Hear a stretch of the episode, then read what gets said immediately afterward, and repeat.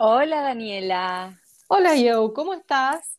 Bien, ¿y vos? Tanto tiempo que no charlamos. Sí, más de un año, desde San Valentín del año pasado. Vos inauguraste la temporada pasada del podcast. Ay, qué lindo, qué honor, no me acordaba, qué honor. Bueno, mil gracias por volver a, a convocarme. No, es un placer, es un placer y sobre todo que cada vez que hablamos con vos eh, aprendo tanto. Eh, ¿Te acuerdas que hicimos también la actividad con las Roses Chicks, como se llaman ellas? Eh, sí. Diana, también por Zoom, cuando yo estaba en Aspen, que estuvo buenísimo.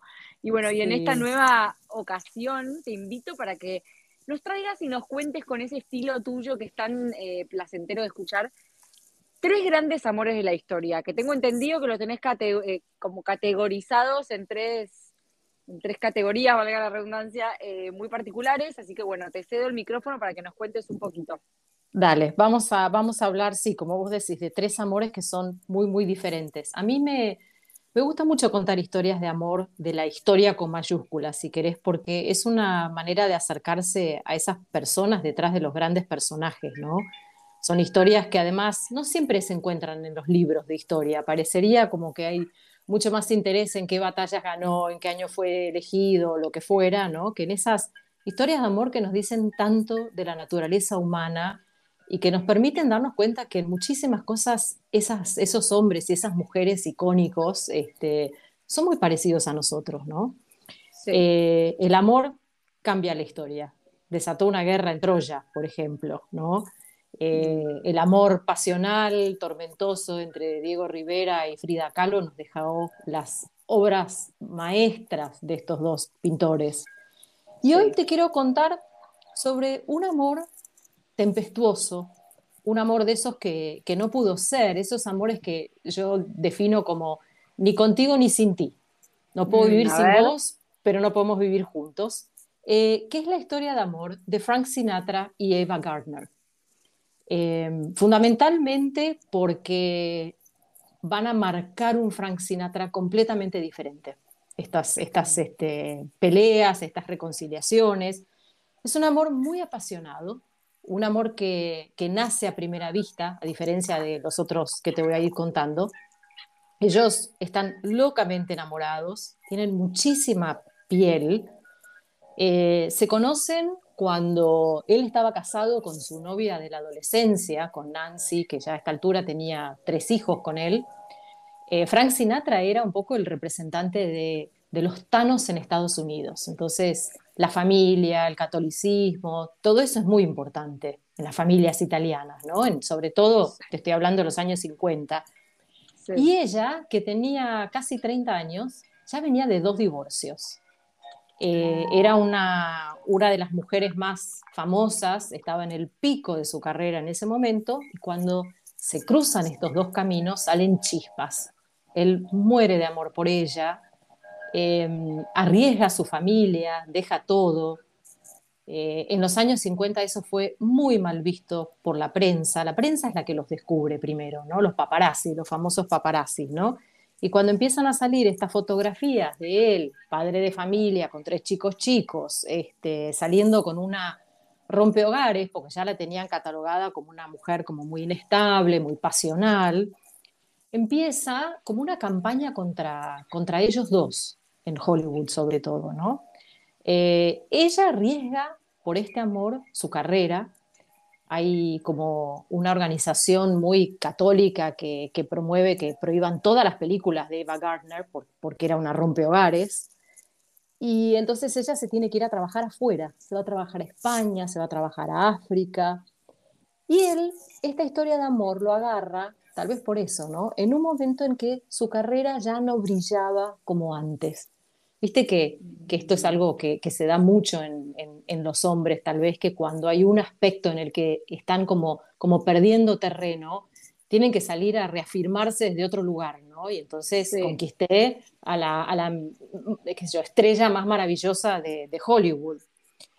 Pero tiene una carrera en declive porque él las chicas que lo seguían a él y que lo escuchaban a él en los años 40 ya son mujeres grandes, que están casadas, que están en otra, como que no encuentra público.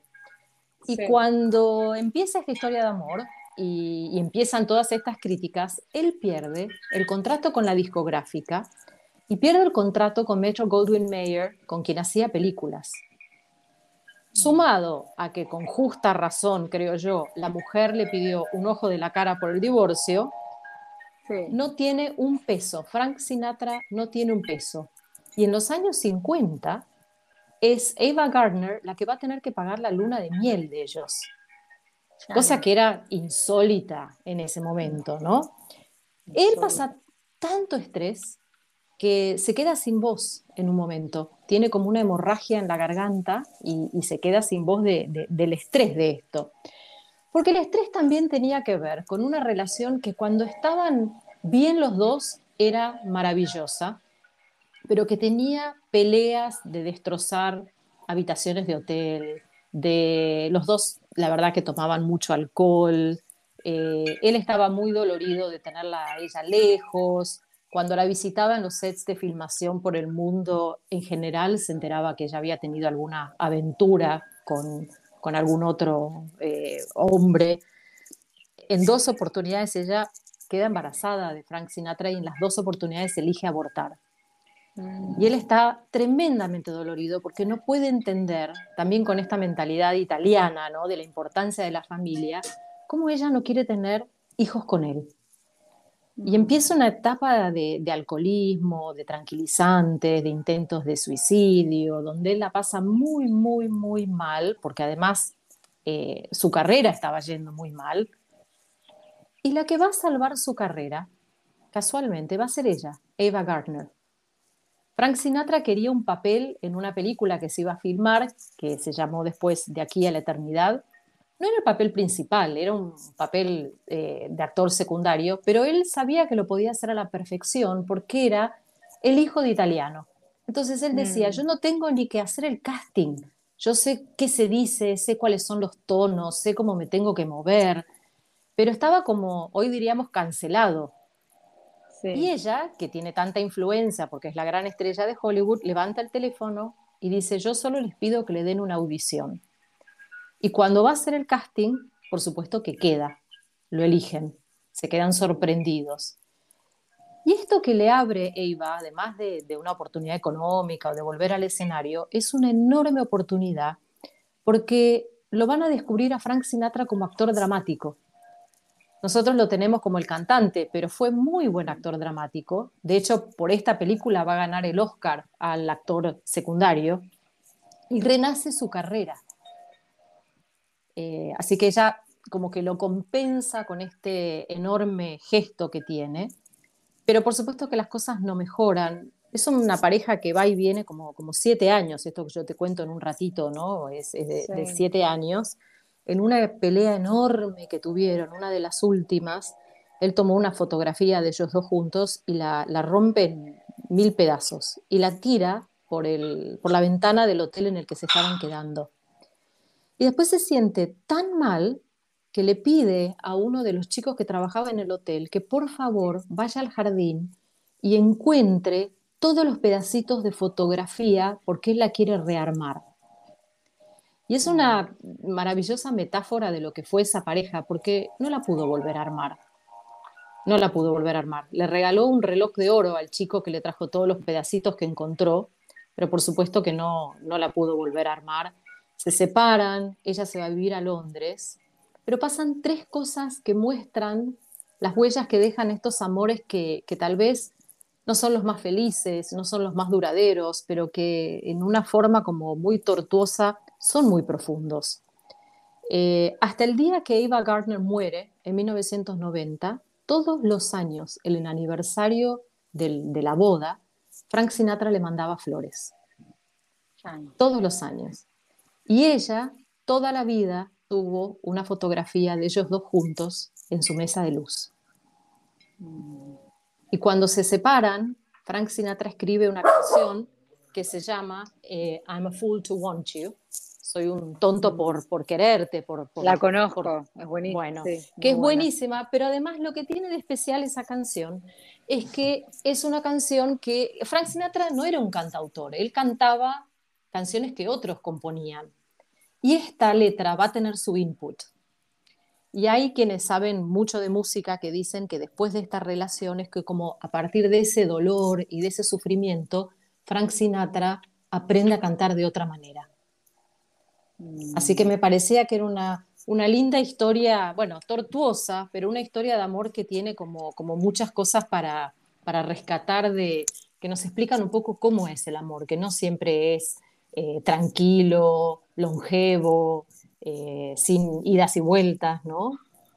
No, y esto que vos decís, la paradoja de que a veces son esos amores tan turbulentos los que calan más hondo. Obviamente acá no estamos haciendo una apología de relaciones eh, que llevan a intentos de suicidio, ni mucho menos. No, no, no. No, pero está bueno repasarlo por, porque nada, no dejan de ser dos personajes de la historia eh, súper emblemáticos y, me parece muy interesante. Yo particularmente soy medio ignorante, no sabía mucho de esto de la historia de Frank, no sabía que había ganado un Oscar, no conocía la, el hecho de que se había quedado sin voz. Eh, todo el estrés que él vivió y es como decís, es mucho para rescatar y para a veces aprender lo que no hay que hacer justamente. Absolutamente, eh, absolutamente. Pero qué interesante porque como te digo, es toda una parte de la historia de Hollywood que me, resulta muy apasionante, pero de la que no conozco mucho. Seguro que de mis oyentes muchos tampoco, así que gracias porque siempre está bueno aprender. Me parece muy fuerte esto que vos decís de los hombres cuando, cuando no se sienten em, que están como teniendo éxito en algún aspecto de su vida, generalmente lo profesional, el dinero, tengan que salir como a probar su hombría conquistando otros ámbitos, sea mujeres o que fuere. Qué loco, ¿no? Un psicólogo es un picnic, pero es como de manual. No, es que eh, sí, es de manual, pero esta es una relación para un picnic por todo lo que vos decís, lo que no, lo que uno no, no quiere que le pase, pero por otro lado, eh, cuando uno mira de afuera estas relaciones que, les cuesta tanto estar juntos, pero les cuesta tanto también separarse y que por supuesto hay mucho daño y mucho sufrimiento, pero también en esta en particular por lo menos está la generosidad donde ella dice yo no lo puedo ver en ese lugar que está, yo voy a tocar los timbres que tenga que tocar para que él tenga esta oportunidad y, y que evidentemente separados o más maduros o más grandes, logran, o sea, le sigue importando qué le pasa al otro, porque si no, no tenés una foto de tu ex en la mesa de luz el resto de tu vida, ¿no? Claramente no, ni le manda flores en todos los aniversarios. Y esto de la cultura de la cancelación, que como tal cual hoy tiene un nombre y hoy creo que está exacerbada por las redes sociales, eh, eh, casualmente te vas a matar de risa, pero ayer tuve una comida y de pronto el negro le pregunta al tipo que teníamos enfrente, che, ¿y vos a qué te dedicás? Y el flaco le dice, ¿no sabes quién soy? No. ¿Y vos tampoco sabés quién soy? Me dice a mí, no, perdón, la verdad que no. Me dice, soy el lobo de Wall Street. ¿Te acordás del lobo? O sea, era el mismísimo lobo de Wall Street. El, el personaje. El auténtico. el auténtico. Que el auténtico. podés creer que está casado con una chica argentina, entonces, bueno, compartimos una mesa en un cumpleaños, bueno, y nos pusimos a hablar con él, y él decía un poco esto, decía, con los teléfonos la cultura de la cancelación está como llevada a su máxima expresión, muchas veces nocivamente, porque en el fondo, ¿quién, es, ¿quién, es, uno, volviendo al caso de Frank Sinatra y, Eva, ¿no? ¿Quién es uno para decir que hay morales eh, que no les den trabajo? No sé, Exacto. Eh, me parece como un poco hipócrita del ser humano eso, ¿no? Sí, eh, y aparte, ¿qué sabemos? ¿Qué sabemos de lo que le pasa al otro en la vida? No, ni hablar, ni hablar. Y, y te digo que, bueno, ahora te quería contar un caso casi, te diría, opuesto, porque es un, matrimonio que va a durar casi 60 años de mucha entrega, de mucho apoyo público, y que es una pareja que, que, cambia el curso de la historia. Pero acá nos vamos a otro tipo de amor completamente distinto, que es el que van a vivir Winston Churchill y Clemmy Hosier, que va a ser su, su mujer, que no es un amor a primera vista, a diferencia del de Frankie y el de Eva, o por lo menos no lo es para ella.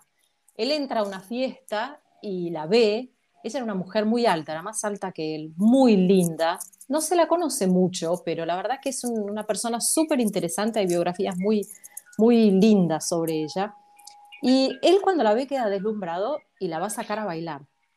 Y un tipo como Winston Churchill, que hizo los discursos más famosos de la Segunda Guerra Mundial, ¿no? Seguimos repitiendo nosotros sangre, sudor y lágrimas, por ejemplo, se queda sin palabras cuando la quiere sacar a bailar a ella. No la puede sacar a bailar. Y empieza a tartamudear y empieza a hablar así en el aire, va y viene, tanto que ella empieza a hacerle señas a un amigo para que venga y la rescate, porque no, no, no lo aguantaba más. Y, bueno, y por supuesto ahí no pasa nada, él sí queda deslumbrado con ella y un par de años después van a coincidir en una, en una comida, van a estar sentados uno al lado del otro y ahí sí empieza, digamos, si querés, la relación, ¿no? Eh, y él se apura bastante, a los seis meses ya le está pidiendo casamiento y ella, que ya lo había, si querés, calado y sabía que era un, un tipo muy interesante, pero también muy complejo, Dice, yo sé que no va a ser fácil estar casada con Winston, pero no dudo de que va a ser muy interesante. Y fue muy interesante. Empecemos por la boda, que es un poco la boda del año. Él era una especie de celebrity, era un, era un político que estaba haciendo una carrera muy, muy meteórica, si querés, pero también había sido héroe en algunas intervenciones de, Gran Bretaña en el exterior. Eh, ¿Y qué es lo que funciona en esta pareja? Bueno, fundamentalmente los dos vienen de infancias muy difíciles. Eh, a los dos les faltó afecto de sus padres.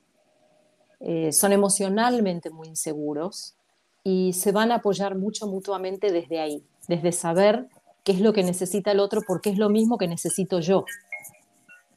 Eh, ella tenía un temperamento muy fuerte, él ni te cuento, pero era divertido, era cariñoso, ella tenía algo que le aportó a él, sobre todo políticamente, que es roce con la gente de a pie, con la gente común. Entonces muchas veces le podía mostrar a él cómo podía ver la persona normal, como vos, como yo, alguna decisión política trascendente que él estaba por tomar. Y, la verdad que con eso lo va a salvar como de, muchos errores, ¿no? Pero va a ser un soporte enorme para él, un soporte personal muy grande Em, pero así como te cuento esto, te cuento que se peleaban a los gritos, a los gritos, porque ella tenía mucha personalidad y era una mujer muy preparada intelectualmente. Y entonces, por ejemplo, cuando antes de la Primera Guerra Mundial, Churchill era miembro de la Cámara de los Comunes ya, eh, no quería eh, el voto femenino, estaba en contra de que las mujeres elijan y más todavía de que, de que fueran elegidas para entrar al Parlamento. O sea, para él compartir el Parlamento con una mujer era como compartir el baño con una mujer, ¿no? Y entonces había peleas enormes donde ella lo quería hacer entrar en razón de que es otra época, de que las mujeres tenemos derechos. Y la otra cosa por la cual se peleaban un montón, y esto duró toda la vida, porque el voto femenino finalmente eh, Churchill lo, aceptó, eh, son los gastos de él. Churchill eh, no era un tipo rico, era un tipo, sí, de la aristocracia británica, porque viene de una familia aristocrática, pero no de una familia que le haya dejado una gran herencia, y siempre mantuvo su familia con, su trabajo. Era escritor, era historiador, era periodista, escribía artículos en diarios, le pagaban muy bien y con eso mantenía. Pero bueno, iba y venía la plata, no era un flujo constante. Y él tenía como una frase que decía, a mí se me satisface muy fácilmente porque solo me gusta lo mejor. Y lo mejor era el champán Paul Rocher, el caviar beluga. Y ella venía y le decía, hace tres meses que no le pagamos al carnicero. Bueno, en algún momento le vamos a pagar, tráeme tal cosa, ¿no? Y seguí insistiendo con los gastos. Y en una ocasión, y lo cuenta él en su autobiografía, ella le tiró un plato de espinaca en la cabeza. Estaban almorzando y él no entendía y se cansó. O sea, la humanidad, ¿no? Eh, llegó un momento que ella hasta se cansó de él. Y muchas de estas cosas también las sabemos porque eh, hay más de 1.700 cartas que se escribieron ellos en estos 57 años, que una de sus hijas se tomó el trabajo de, recopilar y de editar y publicar, porque así como tenían estas peleas, tenían como un, eh, si querés, un, un motto, un, una frase por la que vivían, que era un lema. Que un lema, gracias. Que el, sol no, que el sol no caiga sobre tu ira. O sea, nunca irse a dormir peleados. Que el ah. sol no caiga sobre tu ira. Así que eso creo que Está buena la frase. Sí, sí, que el sol no caiga sobre tu ira. Em, y realmente cuando él tiene el rol protagónico en la Segunda Guerra Mundial, es un hombre grande, es un hombre de más de 70 años, ella lo va a cuidar un montón. Va a cuidar su mm. salud, va a cuidar su, su presencia, va a cuidar su reputación, ella mm. misma va a tomar un papel que ninguna primera dama británica había tomado antes. En eso es muy parecida a Jackie Kennedy, ¿no? Va a romper el molde de las mujeres de los primeros ministros con muchísimo esfuerzo humanitario, haciendo colectas muy exitosas para la Cruz Roja.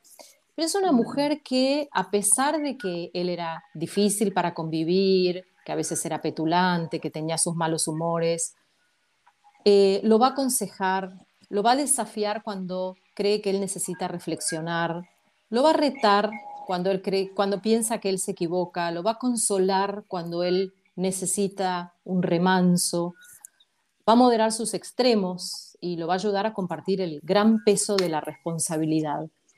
Y cuando muere Churchill, ella lo va a sobrevivir como, como 13 años más, eh, May, que es el, el, que había sido oficial del Estado Mayor para el gobierno de Churchill durante la guerra, dice, sin Clemmy, la historia de Churchill y la historia del mundo hubieran sido muy diferentes.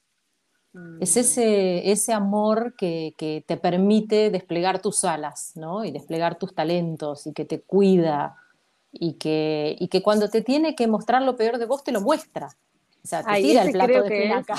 Claro, claro, eso me parece que es clave, ¿no? Porque no necesitamos una pareja obsecuente que solo festeje lo bueno, sino que, y no es solo, o sea, llevándolo a la vida cotidiana cuando sos primer ministro de Inglaterra, pero en general creo que siempre la mejor pauta de si un amor es sano o no es si nos hace mejores personas. Porque si yo estoy absolutamente enamorada con la otra persona, tenemos un sexo increíble, todo lo que quieras, pero no me hace sacar lo mejor de mí, creo que ahí un poco ya está todo dicho, ¿no? Exactamente. Eh, y a veces, tal cual decís vos, a veces con ciertas personalidades, ayudarlo a sacar lo mejor del otro puede ser tirar platos de espinaca.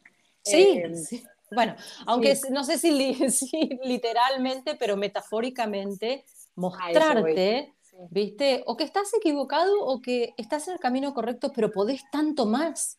Si vos podés mirar a alguien, o sea, ella, por ejemplo, le enseñaba, entre comillas, si querés, cuando vos volvés a tu oficina y la noche anterior hubo un bombardeo, no podés empezar a lanzar órdenes. Sí, las órdenes son urgentes porque el país se tiene que movilizar, pero lo importante es que te tomes un minuto para preguntarle a esa secretaria, antes de ladrarle las órdenes, ¿cómo está tu familia? ¿Cómo está tu casa? Ah, ah.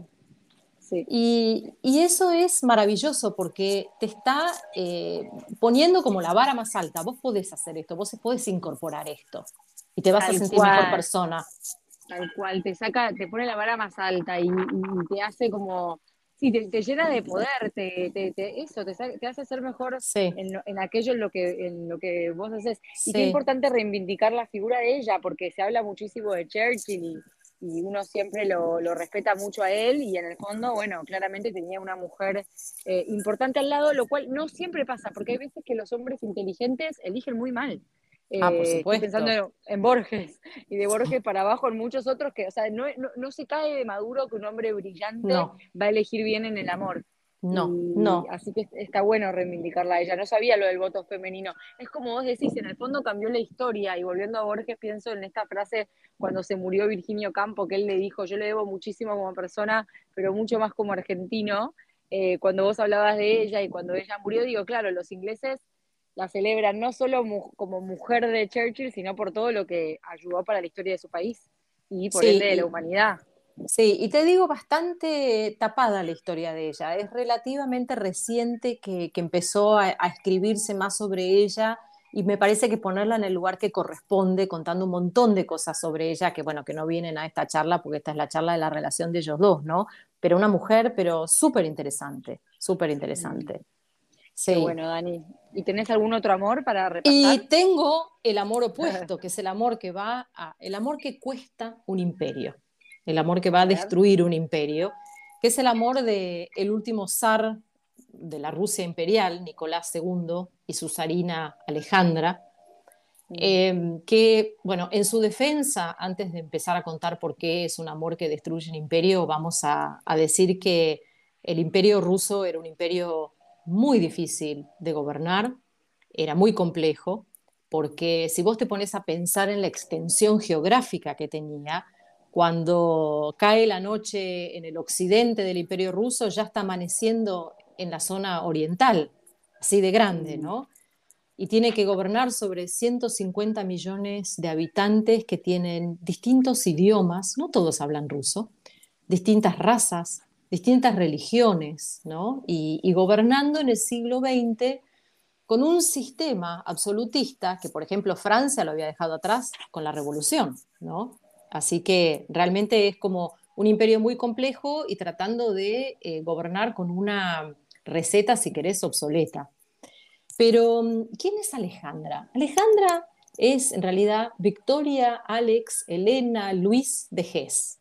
Para la familia, mm. para los que la querían, Sunny, porque cuando era chica era una chica muy sonriente, entonces la asociaban con el, con el sol. Pero si nos ponemos a buscar fotografías de ella de, grande, ya cuando fue la zarina, no vas a encontrar una fotografía donde ella esté sonriente. Mm. Eh, se van a conocer porque la hermana de ella se casa con un tío de él, entonces en una oportunidad ella viaja a visitar a su hermana. Cuando se conocen, él es el zarevich, es el heredero de Alejandro III, que es el zar, tiene 16 años, ella tiene 12, se enamoran, ese amor adolescente, ese si querés, el, no sé si era el primer amor para él, por lo menos no fue la primera mujer, pero por ahí fue el, primer este, romance que tuvo, donde él le regala un anillo y después en otra visita le regala ya un broche de diamantes que lo van a encontrar pensá que esto se lo regala antes de casarse, lo van a encontrar cosido en el vestido, adentro, guardado, escondido, en el vestido que ella tenía puesta, puesto cuando, cuando los ejecutan. Como que si me tengo que llevar algo del palacio, bueno, yo me llevo esta joya, se llevaron muchas joyas, ¿no? Pero entre ellas, ese broche que él les regala cuando, cuando son adolescentes, ¿no? Y durante muchos años en, el, Palacio de San Petersburgo había eh, vidrios en las eh, ventanas que tenían escrito Sani y Niki, escrito como, como cortado por ellos sus nombres, ¿no? Como, como a veces ¿no? de adolescente una lo ponía en el pizarrón del colegio. Y mm, es un noviazgo que tiene muchísima oposición en Rusia, los padres de él no quieren saber nada, ellos quieren que Nicolás se case con alguna princesa francesa porque la alianza diplomática del momento para Rusia estaba pasando por, por Francia, pero además no les gustaba a ella, no le gustaba que fuera alemana, no le gustaba que fuera tan tímida, ella no hablaba francés, que era el idioma de la corte eh, rusa, y ella era tímida porque la corte rusa en ese momento era la, la corte más fastuosa y protocolar que existía en Europa. O sea, te intimidaba, por más que vos fueras aristócrata, que, que sea la, ella era la nieta de la reina Victoria de Inglaterra, pero la corte rusa era otra cosa. Y entonces le dicen que no a Nicolás, tenés que buscarte otra. Y él le dice, ¿es ella o no me caso? Y esto viene de un chico muy tímido, muy inseguro, que termina siendo el heredero del zar porque su hermano mayor muere, pero que nunca había tenido aspiraciones ni ambiciones de, ese estilo. O sea que realmente plantarse ante sus padres y decir no es muy fuerte. Tan fuerte que al final eh, Alejandro III, con toda esa humanidad, un tipo avasallante, imponente, le dice, bueno, está bien, será ella. Y después de varios años, donde casi no se ven y se mandan cartas, eh, se, van a, se comprometen, se cree que ella va a tener tiempo de aclimatarse a la corte, aprender el protocolo, el ceremonial, los bailes rusos, el francés, acostumbrarse a la comida. Son tantos, tantos, tantos cambios. Pero el zar muere y todo se precipita. Y de golpe él se encuentra comprometido, pero teniendo que asumir el lugar del zar y, está escrito en su diario, él dice, yo nunca quise ser zar. Nicolás quería ser padre de familia. Si le hubieran dado la elección, él hubiera querido ser padre de familia. Así que se casan a las apuradas, porque él ya es el zar porque su padre, su padre muere, y se casan en pleno eh, duelo en pleno, este, en plena, en pleno funeral y del, suegro de, de, Alex. Y ella dice, mi casamiento fue una continuación del velorio del zar. Lo único que lo diferenció es que me vestí de blanco y no de negro. No hay mm. fiesta, no hay luna de miel, no se puede festejar. Pero sin embargo, va a empezar un matrimonio tremendamente feliz, muy feliz. Y lo sabemos porque, como en el caso de, Churchill y, su mujer, lo sobreviven muchísimas cartas. Son mm. cartas de mucho cariño, de mucha referencia sexual. Era un amor muy apasionado el que tenían entre ellos, como él le decía, bueno, prepárate, que, mañana ya llego a San Petersburgo si estaba de viaje, ¿no? Y que él le dice exactamente que tiene que preparar ella, ¿no? Mm. Em, un, amor muy, muy apasionado. Van a nacer cuatro hijas, ¿no? Olga, María, Tatiana y la famosa Anastasia. Pero hay una enorme preocupación porque tiene que nacer el varón, el heredero, ¿no? Y cuando finalmente nace Alexis, nace con hemofilia, que es eh, una enfermedad que eh, la madre le transmitió porque la reina Victoria también era portadora de, de hemofilia.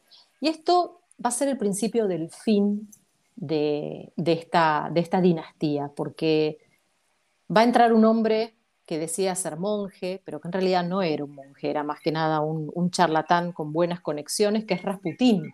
El famoso. El famoso Rasputín que va a convencer a la zarina de que en realidad él puede mantener vivo al zarevich, ¿no? al, hijo de, Nicolás y Alejandra. Eh, y por supuesto, ponete en el lugar de una madre que sabe que su hijo se puede morir de esto porque de hecho tu hermano se murió de hemofilia y tenés un hijo que es hemofílico, haces lo que tengas que hacer por ese hijo. Totalmente. Y, es así como Rasputín va a empezar a tener como mucha más influencia eh, en la política rusa, porque le va a decir a ella, no sé, visiones que tiene, cosas que se supone que el zar tiene que hacer, ella va a influir mucho sobre el zar.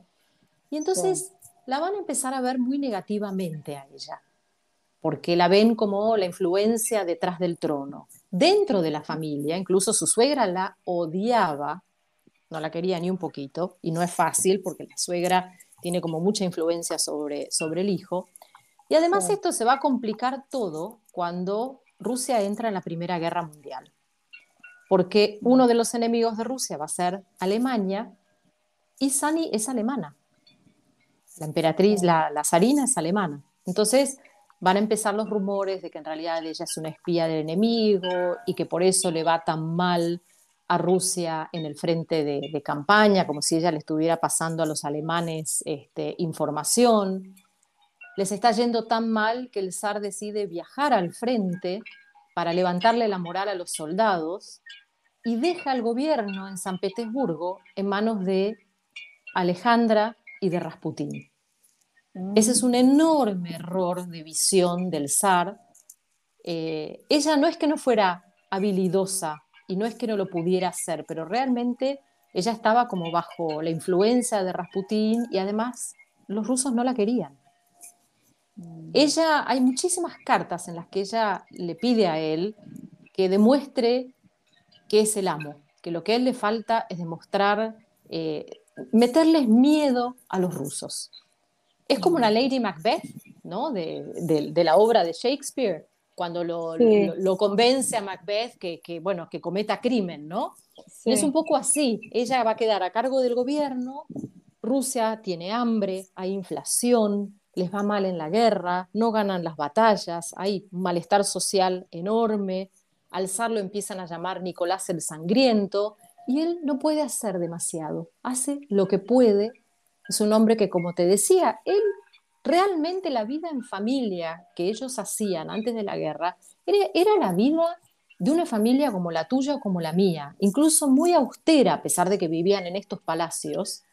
Em, las chicas se pasaban la ropa unas a las otras, eh, no tenían gran este, cantidad de dinero para, para, estar gastando como si fueran herederas, se hacían su propia cama, la madre les inculcaba todas estas cosas y realmente había una vida familiar muy cálida y de mucho compañerismo. Eso es lo que ellos hubieran querido ser, pero la, historia los puso en otro lugar. Y no estuvieron a la altura. Termina, perdón, sí, no estuvieron a no, la digo, no estuvieron, no estuvieron a la altura de, bueno, de ese desafío que fue la combinación de la Revolución Rusa, la Primera Guerra Mundial, el, malestar de, la gente, y, bueno, no tuvieron eso que, hubieran necesitado tener para, para entender cuáles eran los cambios que la gente estaba pidiendo. Muy trágico, ¿no? Porque si lo contraponemos con el ejemplo de Churchill, le podría haber pasado lo mismo, o sea, desafíos a esa pareja tampoco les, les faltó.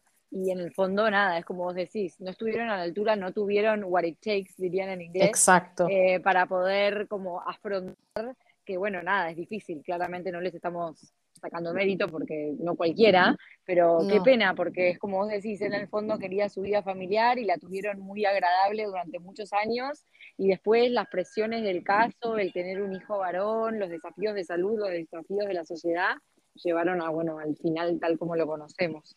Exactamente, y, la gran diferencia creo es que, Churchill siempre quiso tener una carrera política, siempre ambicionó ser primer ministro.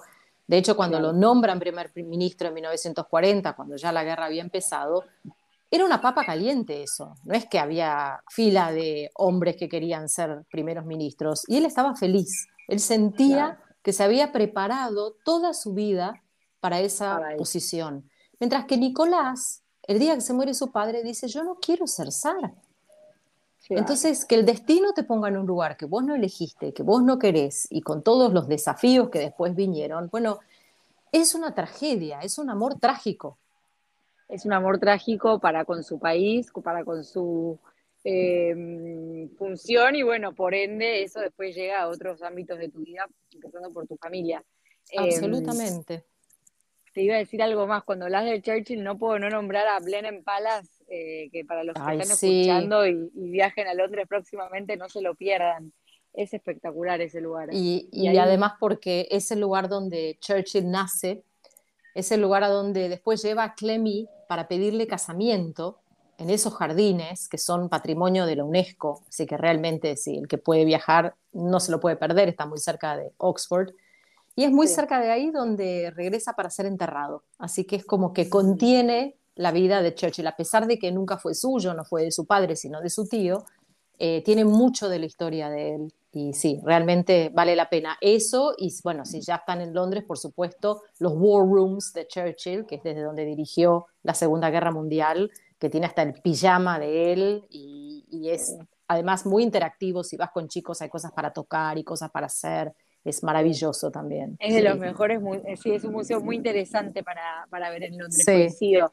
Me acuerdo cuando fui al, a Blenheim Palace, había una muestra, no sé, no sé, si es permanente o no, pero había un montón de frases de él en la pared, ya sabemos que él, y bueno, era muy ducho con la palabra, de hecho ganó un premio Nobel, pero digo, eh, relacionadas en su, eh, con su cortejo con Clemente. Yo ahora no me las acuerdo porque te estoy hablando, hablando del año 2010, y nunca seré erudita porque tengo mala memoria, pero me acuerdo que en su momento me llamó la atención eso, como el amor de ellos, que se notaba que fue tan, tan poderoso y tan longevo, ¿no? Eh, pero bueno, tantas parejas, volviendo a la última, tantas parejas que terminan siendo víctimas de, de la coyuntura, ¿no? Que decís, esta pareja hubiera sido exitosa en otro contexto, les hubiera ido bien, y terminan siendo víctimas, digo, nos pasa a todos, ¿no? Lo vemos con amigos, lo vemos con, con familiares, gente que, bueno, que, la vida la, golpea y no, no puede sobreponerse.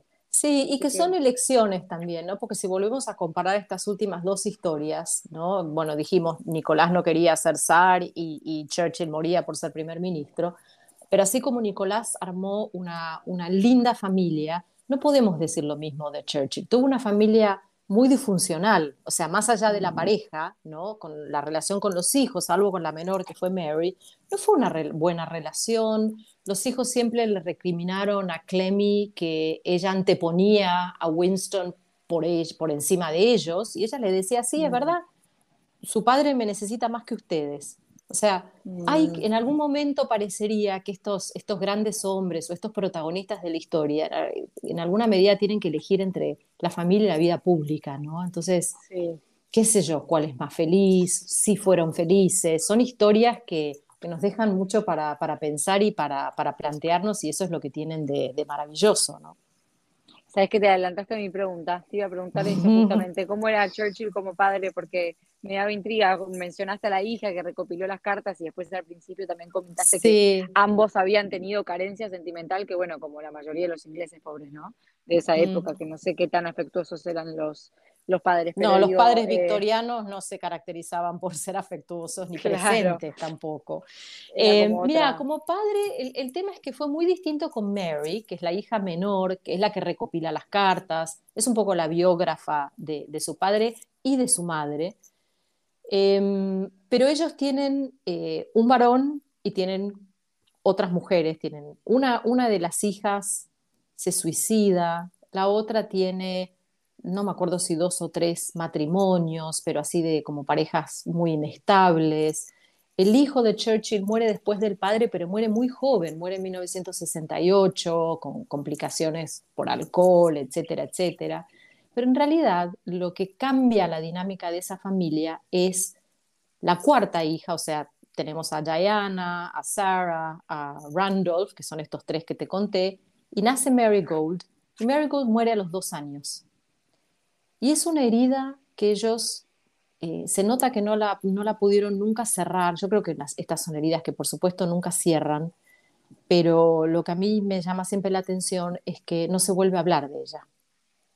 Y que la próxima, que es la que recopila todo, lleva parte del nombre de la que murió. La que murió es Mary Gold y después nace Mary, sin el gold, sin el oro.